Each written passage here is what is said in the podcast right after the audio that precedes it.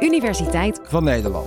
Het is oktober 2005 als er in Schiedam in het water een rode koffer wordt gevonden. Buurtbewoners zien de koffer al zo'n twee weken in het water drijven, maar denken dat het afval is. Totdat iemand van de plantsoenendienst de koffer uit het water vist. In de koffer zit, gewikkeld in een laken en helemaal opgevouwen, het lichaam van een jonge vrouw. Vingerafdrukken en haar DNA leveren geen matches op. Helaas uh, weten we tot op heden niet wie ze is. Het spoor loopt dood. Tot nu, 18 jaar na de vondst van de rode koffer, is er ineens nieuwe informatie.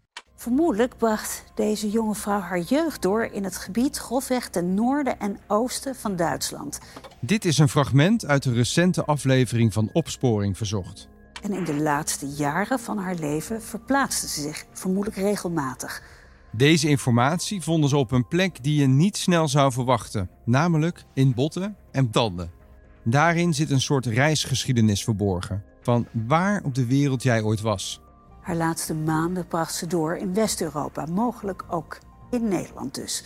Degene die deze reis in kaart brengt is Lisette Kootker, isotopenonderzoeker van de Vrije Universiteit Amsterdam. In deze zaak werd ze ingevlogen door de politie. We hebben onder andere uh, wat tanden geanalyseerd en nog een stukjes onderkaak en een rib was ook al geanalyseerd. Lisette kan alleen al met een paar tanden bepalen waar iemand vandaan komt. In jouw tanden zitten allemaal chemische elementen, allemaal bouwstenen waar jouw lichaam uit is opgebouwd. Die krijg jij in je lichaam door het water wat je drinkt en het eten wat je eet. Je bent dus letterlijk wat je eet. En ook wat je drinkt en wat je inademt. Want alles dat je lijf binnenkomt, via vocht, de lucht of voedsel uit de grond, komt vervolgens als chemische bouwstenen in je tanden en botten terecht. En de samenstelling van die bouwstenen in de lucht of bodem is overal op aarde net een beetje anders. Als ik dat vervolgens eruit haal en analyseer, dan geeft mij dat informatie over waar jouw eten vandaan kwam. Um, ja, en waar jij dus eigenlijk bent geweest of wat jou hebt gegeten. Is het bijvoorbeeld een, uh, uh, een gebied hier in Nederland? Of zijn het bepaalde delen in Frankrijk? Of zijn het bijvoorbeeld juist de hele uh, jonge geologische gebieden waar heel veel vulkanisme is? Bijvoorbeeld uit, uit IJsland of delen ook van Frankrijk. Nou, op die manier kunnen we een soort van onderscheid gaan maken van nou, wij denken dat jij uit Noordwest-Europa komt. Of wij denken misschien dat jij wel uit Oost-Europa komt of uit Amerika of Australië. En zo ging Lisette dus ook te werk bij de vrouw in de rode koffer. Ik denk dat er vervolgens in 2019 uiteindelijk uh, contact is opgenomen met ons de VU. Van ja, kunnen jullie onderzoek doen om ja, inzicht te krijgen over waar zij misschien haar jeugd heeft doorgebracht of waar zij vandaan kwam. Om eigenlijk dat politieonderzoek een beetje een nieuwe richting te geven. Er zijn zo verschrikkelijk veel zaken in Nederland, cold cases, zaken waarvan we geen identiteit hebben. Alleen al in Nederland zijn er honderden doden waarvan we niet weten wie het zijn. Lisette probeert ze hun identiteit terug te geven, samen met de politie. Nou, hier in Amsterdam, uh, op dit stukje, liggen nog uh, ruim 30 mensen begraven. En dat waren allemaal onbekende doden. Dit is forensisch rechercheur Carina van Leeuwen van de politie Amsterdam. Een aantal daarvan zijn inmiddels uh, geïdentificeerd en daar hebben we namen van. Maar er liggen hier dus ook nog een groot aantal mensen die niet geïdentificeerd zijn. Hoeveel onbekende doden er in Nederland zijn, weet niemand precies. Omdat wanneer je als onbekende dode dus naamloos sterft, dan besta je niet voor het Centraal Bureau voor de Statistiek. Als je geen naam hebt, dan besta je niet, dan ben je een nummer. Daarnaast is het natuurlijk voor de familie ongelooflijk belangrijk, want je moet toch weten waar iemand is. Vermist is erger dan dood. En daarnaast is het natuurlijk ook, als het om een misdrijf gaat, als we niet weten wie het slachtoffer is, is het eigenlijk onmogelijk om het misdrijf op te lossen. Als eerste kijkt de rechercheur als Carina naar DNA en vingerafdrukken. Maar lang niet iedereen is te vinden in zo'n database. En al helemaal niet als je uit het buitenland komt. Nou, in Amsterdam eh, van de ruim 100 onbekende doden zijn er nu 41 eh, geïdentificeerd. En er komen er maar vier uit Nederland. Dus dat geeft al aan dat we heel erg juist moeten gaan zoeken uh, waar die onbekende dode vandaan komt. Met alle middelen die er zijn. Bijvoorbeeld isotopenonderzoek. Omdat je dan heel gericht in die landen kan gaan vragen. En dat isotopenonderzoek is dus het onderzoek dat Lisette doet naar gebitten en botten. Met die chemische bouwstenen, weet je nog? Een van die bouwstenen die haar veel vertelt over waar jij je jeugd hebt doorgebracht, is strontium. Klinkt niet heel lekker, maar het zit in allerlei dingen die we eten. Dus op het moment dat jouw tanden worden gevormd, dan komt al het strontium wat jij opeet, komt dus ook in die kristalstructuur van de tandglazuur terecht. Dat wil zeggen dat het dan voor altijd ook in het glazuur vastzit. Dat vernieuwt zich helemaal niet meer. Nou, dat is het mooie van, uh, van dit materiaal. Dus we kunnen altijd terug naar je kinderjaren. Door het glazuur van kiezen te analyseren, kan ze drie levensfasen onderscheiden. Het glazuur van die eerste kies, ja, die vormt zich tussen de geboorte en de drie jaar. De tweede kies tussen de drie en de acht. En de derde kies, die verstandkies, helemaal achteraan uh, tussen de 8 en de 16. Dat geeft hele specifieke informatie over verschillende ja, delen van het leven, delen van de jeugd. Dus zien we bijvoorbeeld dezelfde isotopenwaarde in de eerste en de tweede kies, nou, dan weet je dat hij de eerste zes jaar van het leven waarschijnlijk gewoon op één plek is gebleven. Maar zie je vervolgens hele andere waarden of getalletjes in die derde kies, ja, dan is er dus een verandering in woonplaats geweest. Nou, dat vertelt natuurlijk iets over ja, waar hij of zij uh, vandaan komt. Dus je kan aan je kiezen zien of je bijvoorbeeld geëmigreerd bent. Ja, tof hè? We gaan naar het lab om haar aan het werk te zien. Ze haalt met een boor een klein stukje uit een tand. Dit is glazuurpoeder. We brengen dit nu naar een laboratorium beneden. En dan gaan we het strontium scheiden van alle andere elementen. Want er zit bijvoorbeeld ook nog lood in je tand. En zuurstof, koolstof. Nou, de monsters die stoppen we hier in de machine. Die verhitten we. Dan wordt het strontium langs die grote magneet geleid.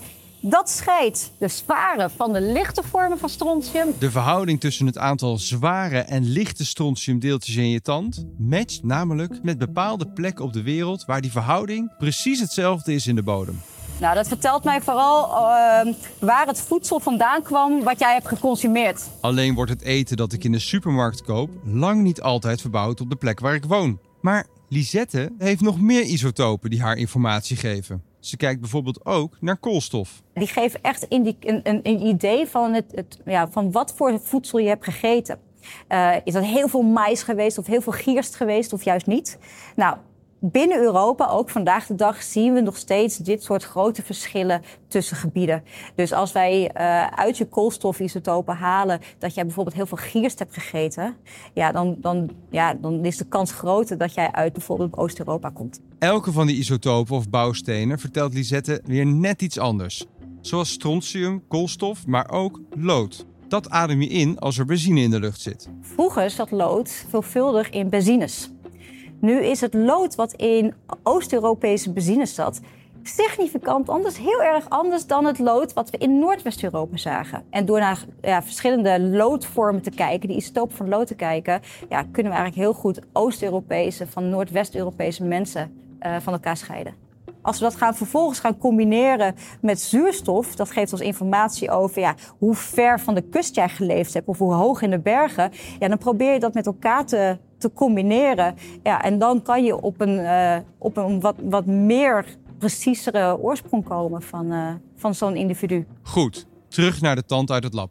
Lisetta heeft alle isotoopwaardes van de tand in kwestie geanalyseerd en voert die in op een digitale landkaart. En dat brengt ons naar Engeland. Nou, als we bijvoorbeeld kijken naar strontium, dat is een 0,7090. En dan zeggen we, laat maar zien waar dat in Engeland voorkomt. Dan zie je stukjes van Schotland, een heel groot deel rondom, uh, rondom Londen en dergelijke. Dus daar vinden we 7090. Maar als we dat dus gaan combineren met loodisotopendata bijvoorbeeld... en dan uh, hebben we het geanalyseerd en dan komt een getalletje uit 0,18 of uh, 18,10. Nou, dan zeggen we weer, nou, combineer dat maar met de strontium. En dan blijft er alleen nog maar een kleine strook over. Net boven de grens van Schotland. En een paar kleine stukjes in Wales. En dan zie je dus nu de kracht van de combinatie van al die verschillende uh, isotopensystemen. Ja, en dit geeft de, de politie natuurlijk voldoende handvatten om nu nog heel specifiek in bepaalde regio's te gaan zoeken. Op, ja, om te kijken of we daar nabestaanden kunnen vinden. Via je tanden kun je heel ver terug in de tijd. Kiezer vertellen vooral iets over je jeugd. Maar dezelfde isotopen die in je tanden zitten, zitten ook in je haar en in je botten.